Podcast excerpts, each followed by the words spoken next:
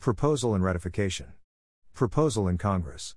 In 1911, the House of Representatives passed House Joint Resolution 39 proposing a constitutional amendment for direct election of senators. The original resolution passed by the House contained the following clause The times, places, and manner of holding elections for senators shall be as prescribed in each state by the legislature thereof. This so called race rider clause would have strengthened the powers of states over senatorial elections and weakened those of Congress by overriding Congress's power to override state laws affecting the manner of senatorial elections. Since the turn of the century, most blacks in the South, and many poor whites, had been disenfranchised by state legislatures passing constitutions with provisions that were discriminatory in practice. This meant that their millions of population had no political representation. Most of the South had one party states. When the resolution came before the Senate, a substitute resolution, one without the rider, was proposed by Joseph L. Bristow of Kansas. It was adopted by a vote of 64 to 24, with four not voting. Nearly a year later, the House accepted the change. The conference report that would become the 17th Amendment was approved by the Senate 42 to 36 on April 12, 1912, and by the House 238 to 39, with 110 not voting on May 13, 1912. Ratification by the states. Having been passed by Congress, the amendment was sent to the states for ratification and was ratified by 1. Massachusetts, May 22, 1912. 2. Arizona, June 3, 1912. 3. Minnesota, June 10, 1912. 4. New York, January 15, 1913. 5. Kansas, January 17, 1913. 6. Oregon, January 23, 1913. 7. North Carolina, January 25, 1913. 8. California, January 28, 1913. 9. Michigan, January 28, 1913. 10. Iowa, January 30, 1913. 11. Montana, January 30, 1913. 12. Idaho, January 31, 1913. 13. West Virginia, February 4, 1913. 14. Colorado, February 5, 1913. 15. Nevada, February 6, 1913. 16. Texas, February 7, 1913. 17. Washington, February 7, 1913. 18. Wyoming, February 8, 1913. 19. Arkansas, February 11, 1913. 20. Maine, February 11, 1913. 21. Illinois, February 13, 1913. 22. North Dakota, February 14, 1913. 23. Wisconsin, February 18, 1913. 24. Indiana, February 19, 1913. 25. New Hampshire, February 19, 1913. 26. Vermont, February 19, 1913. 27. South Dakota, February 19, 1913. 28. Oklahoma, February 24, 1913. 29. Ohio, February 25, 1913. 30. Missouri, March 7, 1913. 31. New Mexico, March 13, 1913. 32. Nebraska, March 14, 1913. 33. New Jersey, March 17, 1913. 34. Tennessee, April 1, 1913. 35. Pennsylvania, April 2, 1913. 36. Connecticut, April 8, 1913. With 36 states having ratified the 17th Amendment, it was certified by Secretary of State William Jennings Bryan on May 31, 1913, as part of the Constitution. The amendment has subsequently been ratified by 37. Louisiana, June 11, 1914. 38. Alabama, April 11, 2002. 39. Delaware, July 1, 2010, after rejecting the amendment on March 18, 1913. 40. Maryland, April 1, 2012. 41. Rhode Island, June 20, 2014. The Utah legislature rejected the amendment on February 26, 1913. No action on the amendment has been completed by Florida, Georgia, Kentucky, Mississippi, South Carolina, Virginia, Alaska, or Hawaii. Alaska and Hawaii were not yet states at the time of the amendment's proposal, and have never taken any official action to support or oppose the amendment since achieving statehood. Effect Most importantly, the 17th Amendment removed state government representation from the legislative arm of the federal government. Originally, the people themselves did not elect senators, instead, states appointed senators. The senators represented the state's interests, while the House of Representatives represented the interests of the people. The 17th Amendment altered the process for electing United States senators and changed the way vacancies would be filled. Originally, the Constitution required state legislatures to fill Senate vacancies. According to Judge Bybee, the 17th Amendment had a dramatic impact on the political composition of the U.S. Senate. Before the Supreme Court required one man, one vote in Reynolds v. Sims, 1964, malapportionment of state legislatures was common.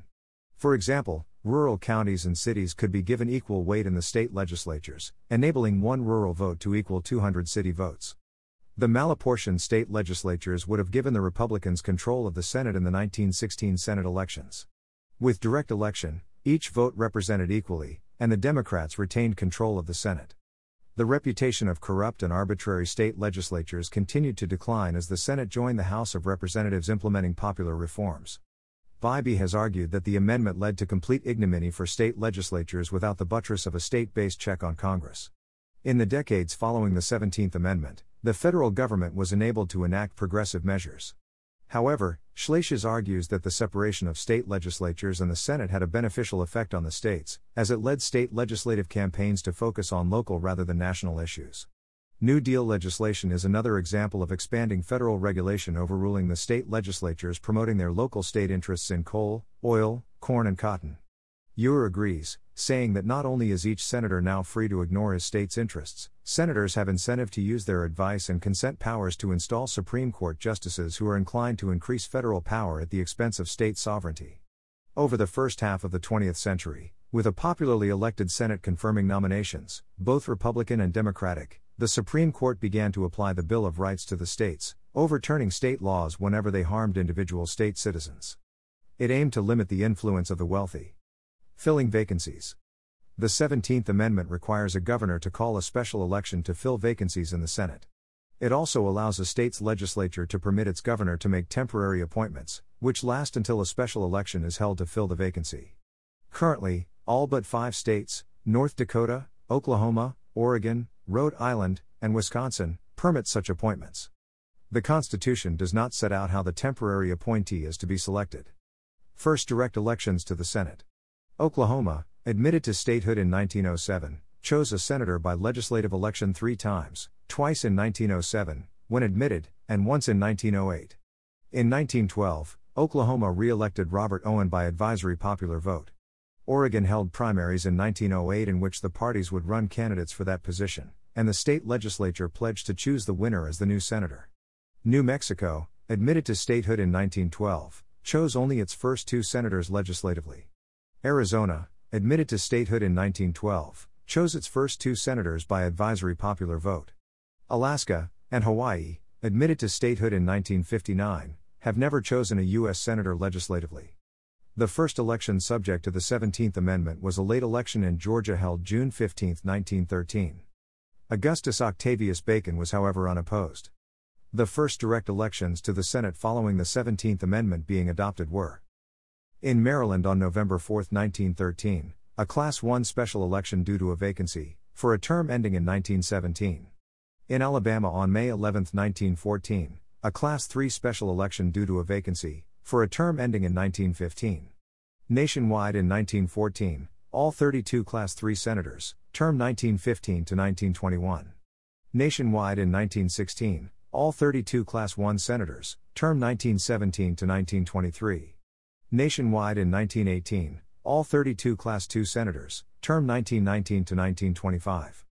Court cases and interpretation controversies. In Trinsey v. Pennsylvania, 1991, the United States Court of Appeals for the Third Circuit was faced with a situation where, following the death of Senator John Heinz of Pennsylvania, Governor Bob Casey had provided for a replacement and for a special election that did not include a primary. A voter and prospective candidate, John S. Trinsey Jr., argued that the lack of a primary violated the 17th Amendment and his right to vote under the 14th Amendment. The Third Circuit rejected these arguments, ruling that the 17th Amendment does not require primaries. Another subject of analysis is whether statutes restricting the authority of governors to appoint temporary replacements are constitutional. Vikram Amar, writing in the Hastings Constitutional Law Quarterly, claims Wyoming's requirement that its governor fill a senatorial vacancy by nominating a person of the same party as the person who vacated that seat violates the 17th Amendment. This is based on the text of the 17th Amendment, which states that the legislature of any state may empower the executive thereof to make temporary appointments. The amendment only empowers the legislature to delegate the authority to the governor and, once that authority has been delegated, does not permit the legislature to intervene. The authority is to decide whether the governor shall have the power to appoint temporary senators, not whom the governor may appoint.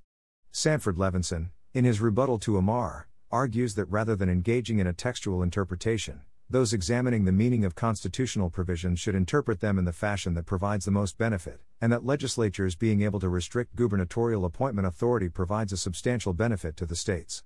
Reform and repeal efforts. Notwithstanding controversies over the effects of the 17th Amendment, advocates have emerged to reform or repeal the amendment. Under President Barack Obama's administration in 2009, four sitting Democratic senators left the Senate for executive branch positions Barack Obama, President, Joe Biden, Vice President, Hillary Clinton, Secretary of State, and Ken Salazar, Secretary of the Interior. Controversies developed about the successor appointments made by Illinois Governor Rod Blagojevich and New York Governor David Paterson. New interest was aroused in abolishing the provision for the Senate appointment by the governor.